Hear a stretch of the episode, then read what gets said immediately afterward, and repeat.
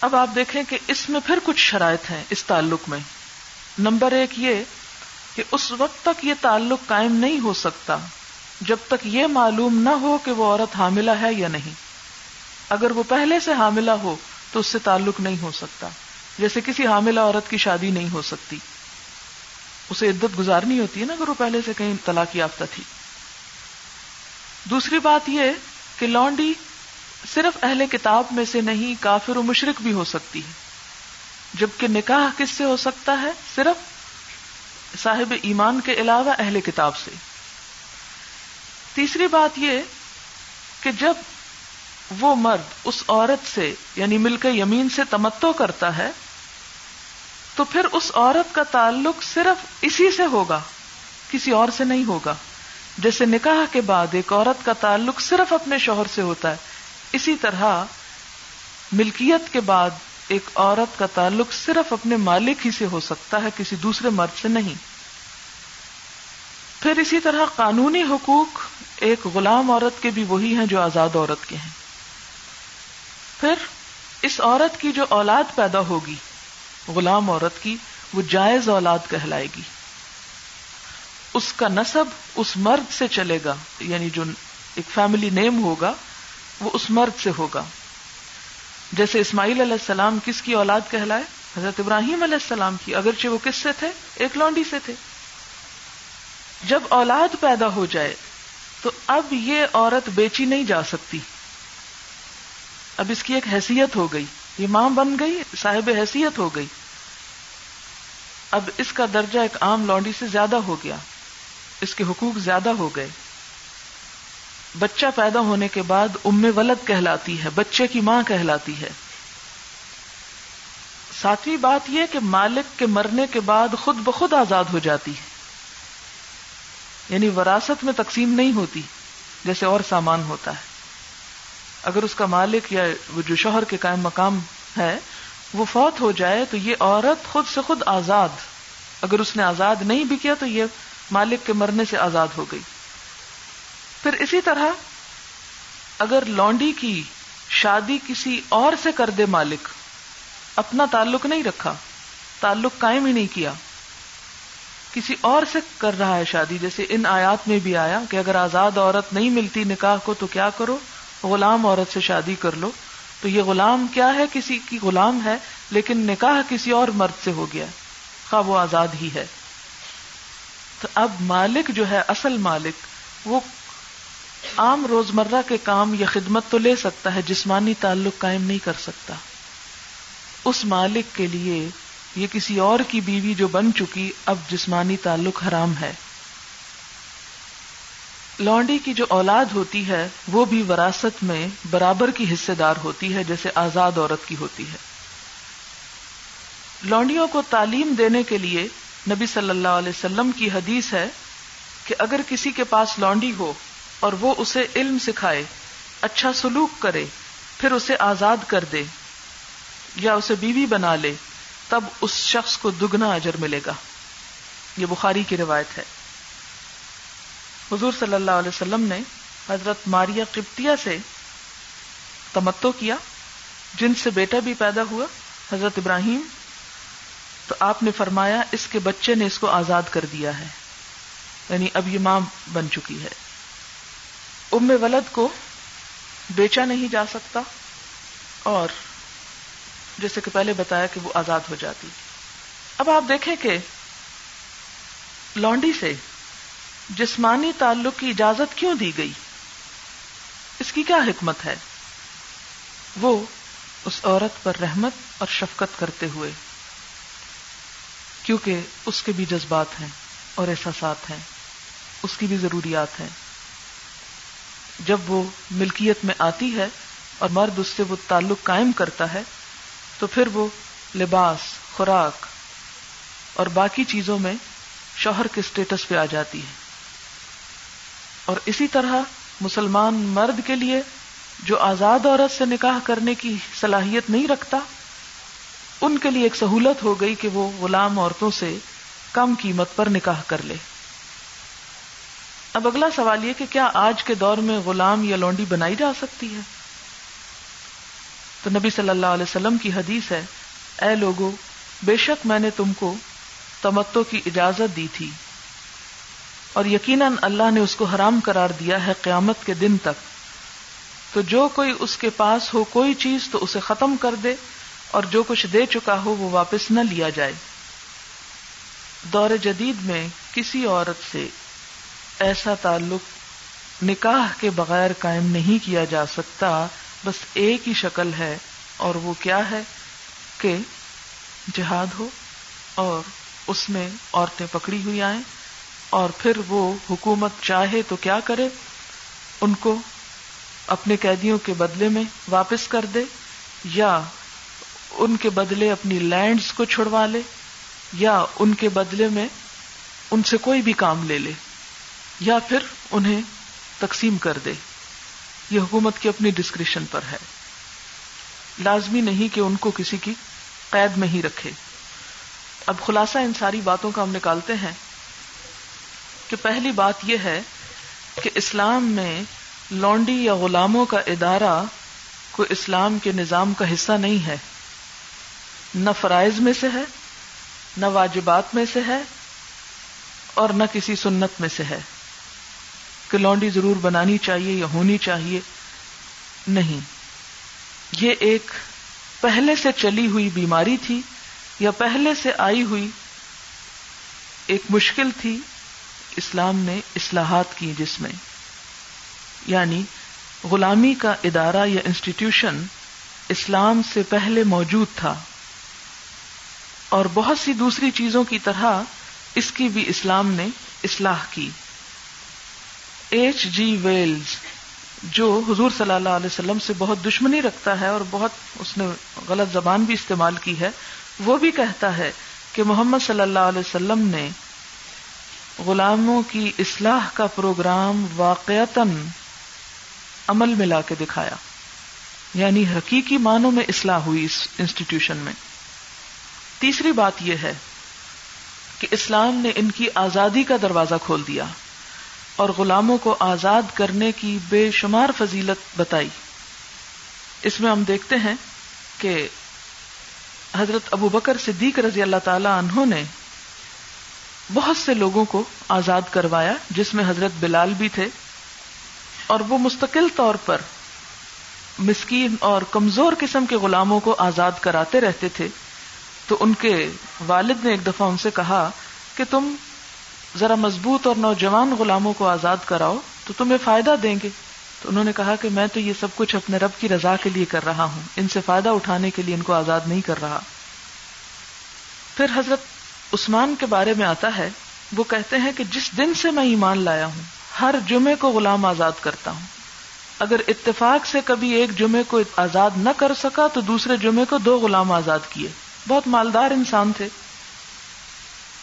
پھر اسی طرح اگر کوئی شخص غلام کو آزاد نہ کر سکے، تو غلام کے لیے ایک سہولت رکھی گئی کہ وہ اپنی آزادی کو خرید لے۔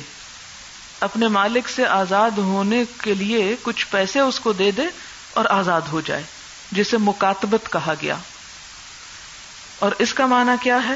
قرآن پاک میں آتا ہے ولزین یب تغون الکتاب مما ملکت ایمانکم فکاتبوہم کہ تمہارے مملوکوں میں سے جو مکاتبت کی درخواست کریں، ان سے مکاتبت کر لو۔ اور یہ فعل امر ہے۔ حضرت عمر کہتے ہیں، یہ وجوب کا سیگا ہے، لازم ہے۔ اور اگر غلام غریب ہو اور اتنا پیسہ نہ دے سکتا ہو کہ وہ آزادی خرید سکے، تو یہ بھی حکم دیا کہ تم خود ان کی مدد کرو اس میں۔ وہ آتو ہم مال اللہ لذی آتا کم دو ان کو اس مال میں سے جو اللہ نے تمہیں دیا ہے۔ یعنی خود جو اپنے صدقہ، خیرات زکات وغیرہ ہیں، وہ انہیں دے کے اور انہیں آزاد کرو۔ اسی لیے آپ دیکھتے ہیں کہ زکات کے جو مصارف ہیں، ان میں سے ایک مصرف غلاموں کا بھی ہے۔ اور پھر آپ دیکھیں کہ غلاموں کو آزاد کرنے کی ترغیب یوں بھی دی گئی فلکتا حمل آقبا وما ادرا کمل آقبا فک رقبا کہ انسان دشوار گزار گھاٹی کو عبور نہیں کر پاتا اور تم جانتے ہو کہ وہ گھاٹی کیا ہے؟ فک رقبا کسی گردن کو آزاد کرانا۔ پھر آپ دیکھیں کہ بہت سے گناہ ایسے ہیں کہ جن کے کفارے کے لیے غلام کو آزاد کرنے کا حکم دیا گیا۔ اور وہ کیا ہے حتیٰ کہ قسم کھانے میں بھی آتا ہے۔ پھر اسی طرح اور بھی چیزیں ہیں کہ جن کی اس وقت تفصیل کا وقت نہیں جس میں آزادی کی ترغیب دلائی گئی۔ پھر اسی طرح آپ دیکھیں کہ صدقات واجبہ اور نافلہ میں دونوں میں ہی گردنے چھڑانے کی مد رکھی۔ اور پھر یہ جو غلام تھے، جو سٹیٹس ان کا بلند کیا گیا، تو ان کے اندر اتنا کانفیڈینس پیدا ہوا کہ ان میں بڑے بڑے علماء اور فکہ پیدا ہوئے۔ اور بعض اوقات وہ آزاد لوگوں سے بھی علمی میدان میں آگے بڑھ گئے۔ بعض اوقات بادشاہت کا درجہ انہیں حاصل ہوا۔ ہندوستان میں خاندان غلامہ جو ہے، اس نے کئی برس تک حکومت کی۔ مصر میں ممالک کی حکومت تھی۔ اور یہ نبی صلی اللہ علیہ وسلم کی تربیت کا نتیجہ تھا کہ غلامی سے اٹھا کر شہنشاہی تک پہنچا دیا۔ قطب الدین ایبک شمس الدین التمش، یہ سب کون تھے؟ بنیادی طور پر غلام ہی تھے۔ اس سلسلے میں ایک واقعہ بھی آپ کو سناتی ہوں کہ غلاموں کے ساتھ کس طرح کا معاملہ کیا گیا۔ قصہ کچھ یوں ہے کہ حضور صلی اللہ علیہ وسلم نے شام کی مہم پر لشکر بھیجنا چاہا تو اس کی قیادت حضرت اسامہ کے سپرد کی۔ حالانکہ اس وقت وہ صرف اٹھارہ برس کے نوجوان غلام تھے۔ حضرت زید کے بیٹے تھے نا؟ اٹھارہ سال کے تھے اور غلام کے بیٹے تھے اور غلام تھے۔ اور اس فوج کے اندر کون کون شامل تھا؟ بڑے بڑے جلیل القدر صحابی شامل تھے۔ سب نے حضرت اسامہ کی اطاعت کی۔ اور حضرت ابو بکر کے دور میں یہ تشریف لے گئے تھے۔ اور کہتے ہیں کہ حضرت ابو بکر، حضرت اسامہ کی قیادت میں لشکر کو جب روانہ کر رہے تھے تو اس شان سے کہ اسامہ گھوڑے پر سوار تھے۔ غلام ہیں، گھوڑے پر سوار تھے، اٹھارہ سال کے ہیں۔ اور ان کے پیچھے بڑی بڑی عمر کے اور بڑے بڑے نیک اور بزرگ صحابہ ہیں ان کے پیچھے، جو ان کی قیادت میں جا رہے ہیں۔ حضرت ابو بکر صدیق ان سے لگے ہوئے پیدل چل رہے ہیں۔ اسامہ گھوڑے پہ حضرت ابو بکر جو خلیفہ وقت ہیں، وہ ساتھ پیدل جا رہے ہیں۔ اسامہ کہتے ہیں، آپ تو سوار ہو جائیے، ورنہ میں بھی پیدل چلوں گا۔ تو حضرت ابو بکر نے فرمایا، نہیں، اللہ کی قسم تم گھوڑے سے نہیں اترو گے اور میں بھی سوار نہیں ہوں گا. کیونکہ حضور صلی اللہ علیہ وسلم نے انہیں مقرر کیا تھا اس مہم کے لیے کہ یہ قیادت کریں گے۔ کیا کسی مذہب میں غلاموں کے لیے یہ مقام ہے؟ اسی طرح ایک اور واقعہ ہے۔ زہری کہتے ہیں کہ ایک مرتبہ میں عبد الملک بن مروان کے پاس آیا۔ زہری کا نام سنا؟ اچھا چلے شکر اس عبد الملک بن مروان کون ہے؟ اموی خلیفہ ہے۔ تو اس نے مجھ سے پوچھا، کہاں سے آ رہے ہو؟ میں نے کہا، مکہ سے۔ اس کے بعد مجھ میں اور عبد الملک میں ایک گفتگو ہوئی۔ عبد الملک کہتا ہے، تمہاری روانگی کے وقت، زہری کو پوچھتے ہیں، تمہاری روانگی کے وقت اہل مکہ کا سردار کون تھا؟ زہری، عطا بن رباح۔ عبد الملک وہ عرب ہے یا غلام؟ زہری، غلام۔ عبد الملک تو پھر عرب کا سردار کیسے ہو گیا؟ زہری دیانت اور روایت کی وجہ سے حدیث روایت کرتے تھے۔ عبد الملک بے شک اہل دیانت اور روایت ہی سرداری کے مستحق ہیں۔ پھر عبد الملک نے پوچھا، اہل یمن کا سردار کون ہے؟ زہری تاؤس بن کیسان۔ عبد الملک عرب ہے یا غلام؟ زہری، غلام۔ عبد الملک تو پھر یمن کا سردار وہ کیسے ہو گیا؟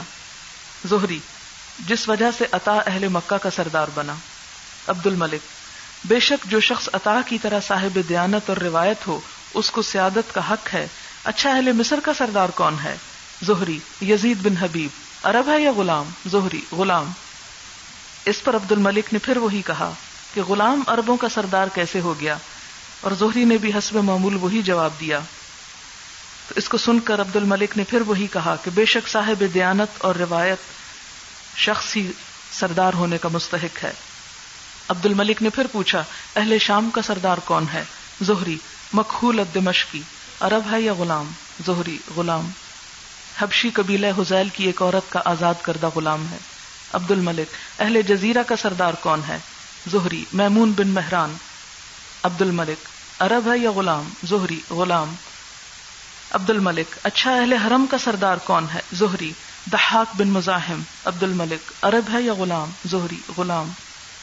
عبد الملک بسرا کا سردار کون ہے؟ زہری، حسن بن ابل حسن عبد الملک عرب ہے یا غلام؟ زہری، غلام۔ عبد الملک اہل کوفہ کا سردار کون ہے؟ زہری، ابراہیم النخی عبد الملک عرب ہے یا غلام؟ زہری، عرب۔ ایک عرب۔ عبد الملک نے ابراہیم النخی کا نام سنا جو عرب تھے، تو خوشی کے مارے کہنے لگا، زہری تو برباد ہو، تو نے اب میری تشویش کو دور کر دیا۔ اس کے بعد خود ہی کہا، اللہ کی قسم غلاموں کو بڑے بڑے لوگوں پر سردار ہونا چاہیے۔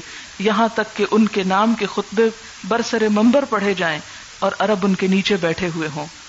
زہری نے کہا، کہ ہاں بے شک اے امیر المومنین، سرداری اللہ کا حکم اور اس کا دین ہے۔ جو کوئی اس کی حفاظت کرے گا، وہ سردار ہوگا اور جو دین کو ضائع کرے گا، ذلیل و خار ہوگا۔ کہ اربوں نے اس کو ضائع کیا، تو ان کو پھر اب یہی مقام ملنا چاہیے۔ اس کے علاوہ بھی بہت سے قصے ہیں اور واقعات ہیں۔ ان میں خواتین کے نام بھی ہیں کہ بعض غلام خواتین علم و فضل کے مقام پر اس طرح چمکی کہ بڑے بڑے مرد ان سے تعلیم حاصل کرنے کے لیے آتے تھے۔ تو یہ واقعہ اسلام میں غلامی کی حیثیت کو واضح کرنے کے لیے کافی ہے کہ کہنے کو وہ غلام تھے، لیکن عملی زندگی میں پریکٹیکل لائف میں، ان کا درجہ، ان کی عزت اور آبرو اور ان کا مقام آزاد لوگوں سے بھی آگے تھا۔ اب ایک پھر سوال یہ رہ جاتا ہے کہ کیا تھا اگر اسلام یہ لفظ ہٹا دیتا؟ تو یاد رکھیں اسلام بڑا ہی ریئلسٹک ہے۔ کہیں بھی کوئی ایسی چیز کہ جو کسی دوسرے کے حق میں ممانعت کا سبب ہو، وہ نہیں کرتا۔ اسلام کے اندر انصاف ہے۔ جن لوگوں نے خرید خرید کے غلام بنائے ہوئے تھے، اسلام سے پہلے۔ اگر اسلام یکا یک آ کے ان سے کہتا ان سب کو چھوڑ دو۔ تو یہ پریکٹیکل نہیں تھا۔ اور ان کے حق پر بھی تو ایک ضد تھی۔ یوں نہیں ان سے کہا کہ چھوڑ دو ان سب کو، یہ کہا، اس کے کفارے میں بھی آزاد کر دو، اس کے کفارے میں بھی۔ اور جس نے ایک جان آزاد کی، اس نے اپنے آپ کو جہنم کی آگ سے آزاد کر لیا۔ ہر عزو کے بدلے، یہ بخاری کی حادیث میں تفصیل کے ساتھ آتا ہے۔ تو اس حکم کو سن کر کون تھا پھر جو غلاموں کو آزاد نہ کرتا؟ اس طرح بے شمار لوگ جو اصل میں غلام تھے لیکن اس کے بعد آزاد کر دیے گئے۔ تو بہرحال یہ مختصراً چند باتیں جو تھیں، غلاموں اور لونڈیوں کے بارے میں تھیں۔ جی سوال جواب کر لیں۔ ان کا سوال یہ ہے کہ you said that some times men are not satisfied with just one woman اور then have affair so in Islam it is allowed اور better for them to marry again but what about women who are not satisfied with just one man اچھا valid سوال ہے اس میں آپ دیکھیں کہ دو چیزیں ہو سکتی ہیں اس میں نا ایک تو یہ ہے کہ سیٹسفائڈ نہ ہونے کا معنی یہ ہے کہ اس کے ساتھ اس کا دل نہیں لگ رہا، یا اس کی عادت پسند نہیں، یا مزاج نہیں مل رہا۔ تو ایسی صورت میں اسلام نے یہ اجازت دینے کی بجائے کہ وہ ایک وقت میں دو مردوں کے ساتھ تعلق رکھے اور وہ دونوں ایک دوسرے کے گلے کاٹے۔ ہیں یہ کہا ہے کہ وہ پہلے سے چھٹکارا حاصل کر لے اور پھر کہیں اور شادی کر لے۔ ٹھیک ہے؟ اس کا یہ حل بتایا گیا ہے۔ لیکن یہ نہیں کہا گیا کہ ایک وقت میں ایک عورت دو یا تین مردوں سے شادی کرے۔ کیوں؟ آپ دیکھیں کہ ایک عورت کے لیے پریکٹیکلی ایک مرد کو راضی کرنا بھی بڑا مشکل کام ہے۔ یعنی عملی صورت حال جو ہے کہ ایک عورت جو ہے وہ اپنے شوہر کو بھی سیٹسفائی جو ہے وہ نہیں کر سکتی تو دو تین مردوں کو ڈیل کرنا اور ان کو سیٹسفائی کرنا، عورت کی اپنی سیٹسفیکشن کے لیے بالکل ان نیچرل سی بات ہے۔ تو یہ آپ دیکھیں گے کہ وہ اس کے لیے ممکن نہیں۔ کیوں؟ ممکن کیوں نہیں؟ مثلا آپ دیکھیں کہ عورت کے اوپر ہر مہینے میں کچھ دن اس کے پیریڈز کے لیے ہے جس میں وہ مرد سے تعلق نہیں رکھ سکتی۔ اب ایک سے بھی رکھنا مشکل ہے تو اب اگر دو ہوں یا تین ہوں یا چار ہوں، تو آپ دیکھیں کہ اس کی عملی صورت کیا ہوگی۔ دوسری بات یہ ہے کہ شادی کا جو ایک بہت بڑا مقصد ہے، وہ ہے نسل انسانی کی پیدائش اور تخلیق کا کام۔ اب اگر ایک عورت ایک وقت میں ایک سے زائد مرد سے شادی کر لیتی ہے اور وہ پریگنٹ ہو جاتی ہے تو اسے یہ نہیں پتا چلتا کہ اس کے پیٹ میں کس کا بچہ ہے۔ اب اگر وہ بچہ پیدا ہوتا تو اس کی ذمہ داری کون لے گا؟ ذمہ داری دونوں ہی نہیں لیں گے۔ ایک کہے گا، یہ میرا نہیں، دوسرا کہے گا، میرا نہیں۔ تو اب عورت کے لیے عملی طور پر کتنی مشکل بات ہے۔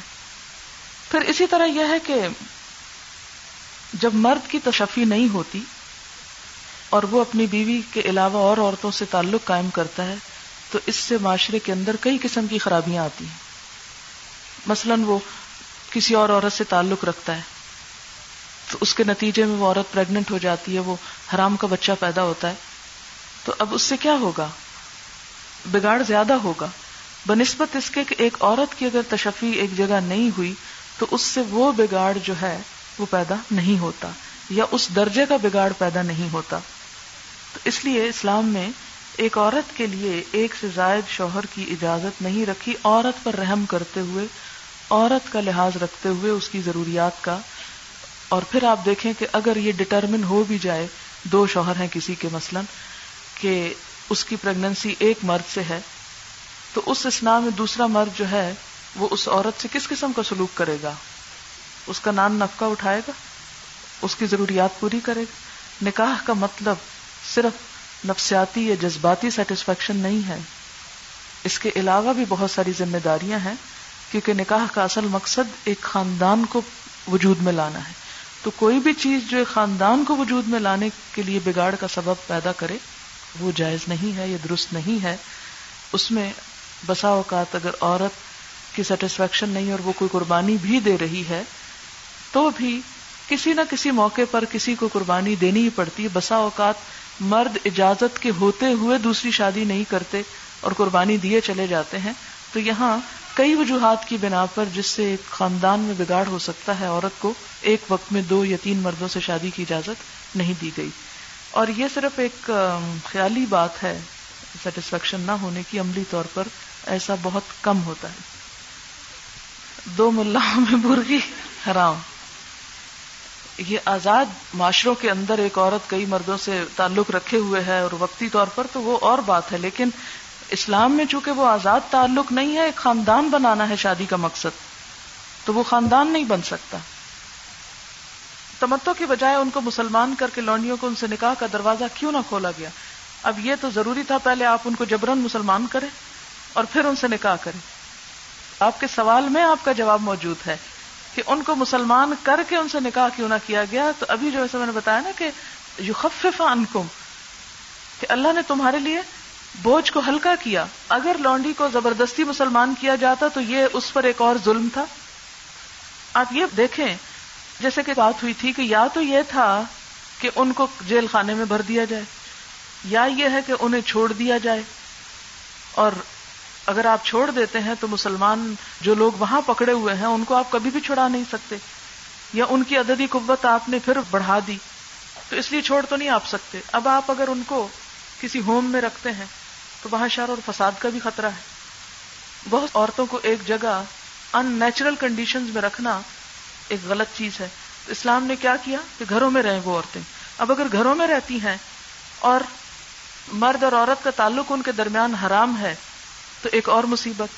آپ ساری جو آپشن ہے نا، ان کو سب کو لکھ لیں کہ ان کے ساتھ کیا کیا جا سکتا تھا۔ اور پھر دیکھیں کہ اللہ تعالیٰ نے جو کیا ہے، وہ بہتر ہے یا آپ کا تجویز کردہ نسخہ زیادہ بہتر ہے؟ اللہ تعالیٰ نے جو نسخہ پیش کیا وہ یہ کہ جبرن مسلمان نہ کرو، انہیں کسی جیل میں بھی بند نہ کرو، بلکہ ان کو کیا کرو، گھر میں رکھو۔ یعنی پہلی آپشن گزر گئی آزاد کر دو اور وہ واپس چلی جائیں یا قیدی چھڑا لیے جائیں، لینڈ چھڑا لی جائیں، یہ آخری چیز ہے کہ پھر انہیں تقسیم کر دیا جائے۔ اس صورت میں وہ دو چیزیں ہیں، یا تو یہ کہ وہ گھر کے جو پہلی عورت ہے، کسی کے پاس یا آزاد عورت ہے، اس کے برابر لایا جائے تو زیادتی نہیں۔ ایک کافر عورت جو ہے، اس کو آپ زبردستی ایک آزاد عورت کے برابر لا رہے ہیں۔ اگر نکاح ہی کا لفظ یہاں استعمال کیا جائے۔ اور دوسری بات یہ کہ آپ اس کے اس کے دین پر رہنے دیں۔ اس نے سلوک کے ساتھ وہ ہو جائے گی کبھی مسلمان۔ اور اس کے درمیان اور اس کے مالک کے درمیان وہ اجنبیت نہ رہے اور ان دونوں کے درمیان جو تعلق ہے وہ تمتو کا ہو اور وہ بھی اس میں بھی پھر کراہت اس لیے نہیں جس طرح نکاح ایک قانونی کانٹریکٹ ہے، تو ولا بھی کیا ہے؟ ایک قانونی کانٹریکٹ ہے۔ یعنی اس طرح لانڈی نہیں کہ بازار میں عورت جا رہی ہے تو اس کو پکڑ کے کوئی شخص کہے کہ اس کو میں اپنی لانڈی بنا رہا ہوں۔ اس طرح تو کوئی بن بھی نہیں سکتی۔ اسلام میں جہاد کے علاوہ تو کسی کو کوئی حق ہی نہیں پہنچتا۔ اس لیے زبردستی ان کو پکڑ کر، مسلمان کر کے ان سے نکاح کرنا، یہ پھر ان کے حقوق ہی کی زیادتی تھی۔ ایک شوہر کی چیزیں جگہ پر رکھنے میں ہی عورتیں پریشان ہو جاتی ہیں۔ اور صرف ایک شوہر کا حکم ماننا مشکل تو نہیں، لیکن ایک سے زیادہ کا حکم ماننا کتنا مشکل ہوتا۔ چار چار مل کر روکتے کہ مل کے نہیں جانا، تو عورت کیا کرتی؟ یہ کسی نے سوال کیا تھا؟ کہ یعنی عورت چار شادیاں کیوں نہیں کر سکتی؟ تو اگر چاروں مل کے اسے روکتے کہ میکے نہیں جا سکتی، اگر ایک مرد کی دو بیویاں ہیں تو دونوں میں کچھ نہ کچھ جلسی تو ہوگی، مگر عورتیں صرف ایک دو باتیں ہی کرتی ہیں، قوت استعمال نہیں کرتی۔ لیکن اگر ایک عورت کے دو شوہر ہوں تو وہ دونوں جالسی میں ایک دوسرے کو مار ہی ڈالیں گے، کیونکہ اللہ نے انہیں جسمانی قوت زیادہ دی ہے۔ تو بالکل صحیح ہے۔ یہ لکھا ہے کہ اگر کوئی عورت زنا کرتی ہے تو پھر اسی مرد سے شادی کر سکتی ہے جس کے ساتھ اس کا زنا ہوا جی ہاں کر سکتی ہے۔ مجھ سے کسی نے کہا، میرا شوہر مجھے نماز پڑھنے سے روکتا ہے، اس لیے میں نماز نہیں پڑھتی۔ تو میں نے ان کو کہا، کیا وہ آپ کو بازار جانے سے منع کرتے ہیں؟ اور آپ ان کی یہ بات مانتی یعنی اگر شوہر بازار جانے سے روکتا ہے تو عورت نہیں رکتی۔ کیوں نہیں رکتی کہ اس کی اپنی خواہش ہے؟ اور اگر وہ روکتا ہے کہ نماز نہ پڑھو تو وہ فوراً کہتی ہے، بالکل ٹھیک ہے۔ جان چھوٹی، اس کا الزام مجھ پہ نہیں آئے گا، روکنے والے پہ آئے گا۔ کیونکہ ہمارے لیے سب سے آسان طریقہ یہ کہ ہم کسی کو اپنا گناہ دے دیں۔ اسلام میں جوائنٹ فیملی کے بارے میں کیا حکم ہے؟ اگر شوہر نیوکلیر فیملی کا قائل نہ ہو تو اس سلسلے میں پردے وغیرہ کے احکامات کیا ہیں؟ اسلام میں جوائنٹ فیملی کا کوئی کانسیپٹ نہیں ہے۔ یہ عورت کے حقوق میں سے ہے کہ اس کی حفاظت اور اس کے پردے اور اس کی جو پرائیویسی ہے، اس کا لحاظ رکھا جائے۔ ڈرنک پارٹیز پر شوہر کے ساتھ جانا جائز ہے یا نہیں؟ یہ شوہر کے لیے بھی جائز نہیں، تو اس کے ساتھ جانا بھی جائز نہیں۔ آج کل غلام کس طرح آزاد کیے جا سکتے ہیں؟ کیا ہمارے نوکر غلام ہو سکتے ہیں؟ نہیں، وہ نہیں ہو سکتے۔ اس کا ایک طریقہ یہ ہو سکتا ہے کہ کچھ علاقوں میں کچھ غریب لوگ قرضے لے لے کر پیسہ زمینداروں سے مثلاً کھاتے رہتے ہیں، تو پھر وہ کیا کرتے ہیں؟ الٹیمیٹلی ان کے بچے پکڑ کر اپنے پاس بگار پہ رکھ لیتے ہیں، بغیر تنخواہ کے ان سے کام لیتے ہیں۔ تو ایسی صورت میں آپ یہ کہ ان کو قرض دے کے ان کا چھڑوا لیں ہاں؟ ہم نے کئی دفعہ ایسا کیا ہے کہ جیسے الہدا کے جو صدقات وغیرہ میں سے ایسے لوگوں کو دیتے ہیں کہ جیسے کسی کا بچہ یا کوئی پکڑا ہوا ہو۔ وسیعت کا جو مقررہ حصہ اللہ نے بتا دیا، تو کیا ون تھرڈ حصہ جو ہے، تو کیا اس میں سے والدین اور قریبی رشتے دار لیں گے؟ نہیں۔ وسیعت جو ون تھرڈ میں سے ہے، وہ ان لوگوں کے لیے ہے ہی نہیں کہ جو آلریڈی وراثت میں حقدار ہیں۔ کیا غیر مسلم جو آپ کا رشتے دار نہیں، وہ آپ کے لیے کوئی پیسے انہیریٹنس میں چھوڑ سکتا ہے؟ اس کو آپ انہیریٹنس تو نہیں کہیں گے اگر وہ آپ کا دوست ہے اور کہے کہ مرنے کے بعد میرا پیسہ تم لے لو، تو وہ ایک طرح سے آپ کو ہبا کر رہا ہے ہاں؟ لیکن وراثت کا وہ قانونی حق جو ہے وہ نہیں ہوتا۔ جیسے گفٹ وہ دے سکتا ہے ایز اے گفٹ وہ اگر وسیعت کر جاتا تو وہ وسیعت کے طور پہ آپ لے رہے ہیں۔ گھر میں جوان مرد نوکر ہوتے ہیں، ان کے ساتھ کچن میں کام بھی کرنا پڑتا ہے، تو کیا یہ درست ہے؟ کسی نوجوان مرد کے ساتھ تنہائی میں مت رہیں۔ منع کیا گیا ہے۔ کیا نکاح کے وقت لانڈی سے بھی پوچھا جاتا کہ نہیں، اس سے نہیں پوچھا جاتا؟ یہ صرف آزاد عورت کو حق حاصل ہے کہ وہ اپنی رائے دے۔ اگر کسی کا خیال خود بخود دل میں آ جاتا ہے اور اس کے لیے سافٹ کارنر محسوس ہو اور انسان سمجھے کہ یہ غلط ہے، ایسا نہیں ہونا چاہیے، لیکن خیال دل سے نہ جائے تو کیا کریں؟ اپنے آپ کو کسی ایسی چیز میں مصروف رکھیں کہ ہر دوسری چیز بھول جائے۔ حرام سے بچنے کا یہ طریقہ ہے۔ زویل قربا اور اول القربا میں کیا فرق ہے؟ صرف لفظ کا فرق ہے مانا ایک ہی ہے۔ مہر یوں لگتا ہے کہ عورت کی قیمت لگائی جا رہی ہے۔ پلیز مہر کی قیمت واضح کریں۔ یہ لگتا ہے ہے نہیں۔ اس لیے کہ آج کل ایک بھینس کی قیمت کتنی ہے؟ ایک گھوڑے کی کتنی ہے؟ ایک اونٹ کی کتنی ہے؟ پتہ ہے آپ کو؟ کیا کسی بھی عورت کو اتنی قیمت ملتی ہے جو کسی گھوڑے کو خریدنے کے وقت ملتی؟ وہ تو نہیں ہوتا۔ اگر قیمت ہے تو پھر تو وہ قیمت قیمت ہے۔ شاید پھر کوئی مرد شادی کر ہی نہیں سکتا۔ اگر اسے عورت کی قیمت دینی پڑے تو وہ شادی کر ہی نہیں سکتا آج کے دور میں۔ کیونکہ انسان تو بہت قیمتی چیز ہے۔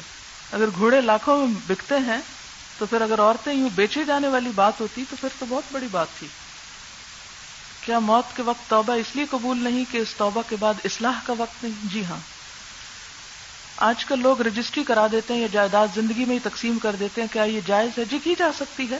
اگر اس کی ڈویژن انصاف پر مبنی ہو تو کیا یہ صحیح ہے؟ یہ صحیح ہے، ایسا کیا جا سکتا اگر انصاف پر مبنی وہ حصے کر دیے گئے، یہ پھر وراثت نہیں ہوتی، یہ ہبا ہوتا ہے۔ ایک طرح سے آپ اپنے اولاد کو خود ایک گفٹ دے رہے ہیں۔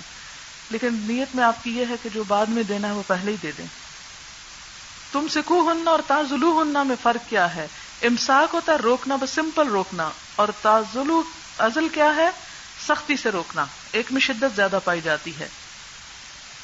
جب کوئی عورت اسلامی معاشرے میں لانڈی بنائی جائے گی تو وہ غیر مسلم ہی ہوگی۔ اگر وہ بعد میں اسلام قبول کر لے تو اس کو آزاد کرنا ضروری ہے؟ بالکل نہیں۔ اگر پکڑے جانے سے پہلے اسلام قبول کر لے تو وہ غلام نہیں بن سکتا۔ ایک شخص غلام بننے کے بعد اس نے اسلام قبول کیا تو آپ نے فرمایا کہ اب یہ اس کو فائدہ نہیں دیتا۔ اگر یہ پہلے کر لیتا تو غلام نہ بنتا۔ پاکستان میں اسلام نافذ نہیں تو کیا جنگی قیدی عورتیں لانڈی بن سکتی ہیں؟ نہیں، اس کے تو جہاد کے پورے تقاضے ہوتے ہیں۔ جب وہ تقاضے پورے ہوں گے تو پھر اس کے ساتھ ہی۔ کیا لانڈیوں کی وجہ سے پہلی بیوی سے زیادتی نہیں ہوتی؟ وہ اس کے بغیر بھی ہو جاتی ہے جس نے زیادتی کرنی ہوتی ہے۔ اور جس نے نہیں کرنی وہ کسی اور کے آنے سے لازمی طور پر نہیں۔ چلے ٹھیک ہے، ہم کہتے ہیں کہ زیادتی کا ایک اور مفہوم کہ اس میں دوسری شریک ہو گئی، اس کے گھر میں آ کے۔ تو اس میں آپ دیکھیں کہ اگر آپ اسے شریک نہیں کرتے جیل خانے میں رکھتے ہیں، تو کیا وہ اس عورت پہ زیادتی نہیں کہ جس کا کوئی گھر نہیں؟ اور اس طرح اگر کوئی سیکریفائس کرتا ہے، تو ایٹ لیسٹ کچھ اجر تو اس کو مل جائے گا۔ وہ تفکر ہوں فی خل کے سماوات غور و فکر کی کیا صورت ہونی چاہیے؟ باقاعدہ علم حاصل کیا جائے یا اس موضوع پہ کتابیں پڑھی جائیں یا چلتے پھرتے اللہ کی قدرت کو دیکھ کر؟ تفکر کیا جائے، جو آپ کے بس میں ہو۔ منیمم اتنا تو ہے کہ آپ جس چیز کو دیکھیں، اس پر غور و فکر کریں، لیکن یہ ایک انفارمل طریقہ۔ فارملی کیا ہے کہ آپ ان سبجیکٹس کو، ان چیزوں کو پڑھیں۔ ایک ہے نا کہ جو سب کر سکتے ہیں، اور ایک ہے جو کچھ لوگ کر سکتے ہیں۔ تو جس کی جو کیپیسٹی ہے، اس کیپیسٹی میں اپنی نیت کے ساتھ کرے، تو وہ اسی طرح اس کے لیے باعث اجر ہے۔ اگر مالک لانڈی کو جسمانی تعلق قائم کرنے کے بعد کسی دوسرے کے نکاح میں دینا چاہے، تو کیا یہ جائز ہوگا؟ اس میں یہ ہے کہ اگر وہ نکاح کرے کسی اور کے ساتھ اور خود کہے کہ آج کے بعد میں اپنے اس حق سے دستبردار ہوتا ہوں، تو پھر دے سکتا ہے، لیکن اس کے بعد وہ پھر اس سے تعلق نہیں رکھ سکتا۔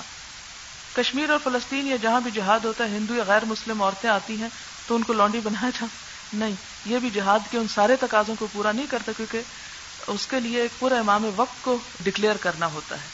یہ ایک جزوی جہاد ہے، کلی نہیں، کلی جہاد کے نتیجے میں جو کچھ آتا ہے، وہ۔ اگر انسان ساری زندگی نیک عمل کرتا اور آخر میں غلط وسیعت کر دے تو اس کے امال ضائع ہو جاتے ہیں۔ اگر اس شخص کی اولاد اس شخص کے مرنے کے بعد جو وسیعت میں نا انصافی ہے، اس کو خوشی سے درست کر لیتی ہے، تو کیا اس شخص کی سزا میں کمی ہو سکتی ہے؟ جی ہاں کر لینا چاہیے اور اس میں امید ہے کہ پھر وہ بچ جائے گا۔ یا اولاد کا یہ عمل اس کے لیے سب کا جاریہ ہو سکتا ہے۔ جی ہو سکتا ہے۔ کیا جو بچہ لے کر پالا جائے، اس کا نام ولدیت اپنا رکھوا سکتے ہیں؟ نہیں۔ اس کے حقیقی باپ ہی کا رکھنا چاہیے اور اگر معلوم نہ ہو جیسے ایسے بچے لے لیتے ہیں جو ولد الزنا وغیرہ ہیں اڈاپٹ کر لیے جاتے ہیں، تو اس میں کسی تھرڈ پرسن کا نام رکھ دیں، لیکن اپنا نہ رکھیں، کیونکہ پھر وہ وراثت میں حق کلیم نہ کرے۔ ایسا شخص وراثت میں نہیں ہو سکتا۔ اس کے لیے وسیعت کی جا سکتی ہے۔ وہ ون تھرڈ اسی لیے اللہ تعالیٰ نے رکھا ہے۔ آپ نے لانڈی کی شرائط میں بتایا کہ اگر وہ پریگنٹ ہو تو ڈلیوری کے بعد وہ ملکیت میں آئے گی، تو اس کے بچے کا کیا ہوگا؟ اس کا بچہ جو ہے، وہ بچہ ہی رہے گا جب تک بڑا نہیں ہوگا، وہ انسان ہوگا اور جب بڑا ہو جائے گا تو وہ وہ ماں کے ساتھ ہوگا۔ آپ کو پتا ہے کہ وہ ماں بیچی نہیں پھر جا سکتی نا۔ اگر کوئی شخص وسیعت کرے کہ میرے مرنے کے بعد فلاں کا رشتہ فلاں سے کرنا اور پھر وہ مر جائے اور اس کے مرنے کے بعد اگر کسی مسلط کی بنا پر رشتہ نہ ہو سکے، تو کیا کرنا چاہیے؟ کچھ بھی نہیں، بس وہ اس کی ایک خواہش تھی۔ یہ وسیعت مال کی وسیعت سے مختلف ہے۔ مال کی وسیعت لازمی پوری کرنی ہے، رشتوں وغیرہ کی ضروری نہیں۔ بعض اوقات یہ ہوتا ہے نا کہ لوگ کہتے ہیں کہ مجھے فلانی جگہ دفن کرنا۔ اب اس کے اگر اس وسیعت کو پورا کرتے وقت آپ یہ کرنا شروع کر دیں کہ اس میں سے سارا پیسہ جو اس نے چھوڑا ہے، وہ آپ اس کی باڈی کی ٹرانسپورٹیشن پہ لگا دیں، تو وہ ظلم ہے نا ایک۔ ایسی وصیتیں اسلام میں کوئی لازم نہیں ہے پورا کرنا۔ اگر کوئی باپ جائیداد میں سے اپنی بیٹی کو حصہ نہیں دینا چاہتا تو کیا بیٹی کو زبردستی لینا چاہیے؟ جی مطالبہ تو کیا جا سکتا ہے اور اس پہ قائل بھی کیا جا سکتا ہے اور اس کو سمجھایا بھی جا سکتا ہے۔ آپ یہ کیسٹ سنا دیں جا کے۔ بہت سا مسئلہ حل ہو جائے گا۔ حافظات للغیب میں غیب کا لفظ کیوں ہے؟ جبکہ یہاں پر حقوق وغیرہ کی بات کی گئی، یہاں پر غیب سے کیا مراد ہے؟ غیب کا کیا مطلب ہوتا ہے؟ غیر موجودگی میں۔ یعنی شوہر کی غیر موجودگی میں حفاظت کرنے والی ہوتی ہے یہ مراد ہے۔ اگر مرد فوت ہو جاتا ہے تو اس کی وراثت کی تقسیم میں تو اس کے والدین شریک ہوتے ہیں۔ کیا بیوی کے رشتہ دار اس میں شریک ہو سکتے ہیں؟ وہ کیوں ہوں گے؟ بسا اوقات بہت سی طلاقیں مہر مقرر کرنے کے جھگڑے سے شروع ہوتی ہیں۔ اس وقت بہت احتیاط کی ضرورت ہے۔ کہ نہ تو عورت کی قیمت ہے اور نہ ہی یہ عورت کی حیثیت کو دیکھ کے دیا جاتا ہے، بلکہ یہ دیکھا جاتا ہے کہ مرد کیا دینا چاہتا ہے یا کیا دے سکتا ہے۔ کہ اللہ تعالیٰ بندے کی توبہ سانس اکھڑنے سے پہلے تک قبول کرتا ہے۔ پوچھنا یہ ہے کہ اگر کسی کو کوئی مہلک بیماری لگی ہو اور اسے پتا ہو کہ اس کی زندگی بس چند روزائی ہے، ایسی صورت میں اگر وہ توبہ کرے تو اس کی توبہ قبول ہو جائے گی۔ جی ہاں اس لیے کہ بعض اوقات مہلک بیماریاں بھی سالوں سال چلتی ہیں۔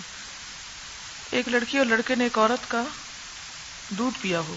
تو وہ ان کی رضائی ماں کہلائے گی۔ کیا اس لڑکی کی دوسری بہن کے ساتھ اس لڑکے کا تعلق رضائی بھائی کا ہوگا؟ نہیں، دوسرے کے ساتھ پھر یوں نہیں ہوگا۔ رضائی حمزہ سے لکھ رہے ہیں آپ لوگ۔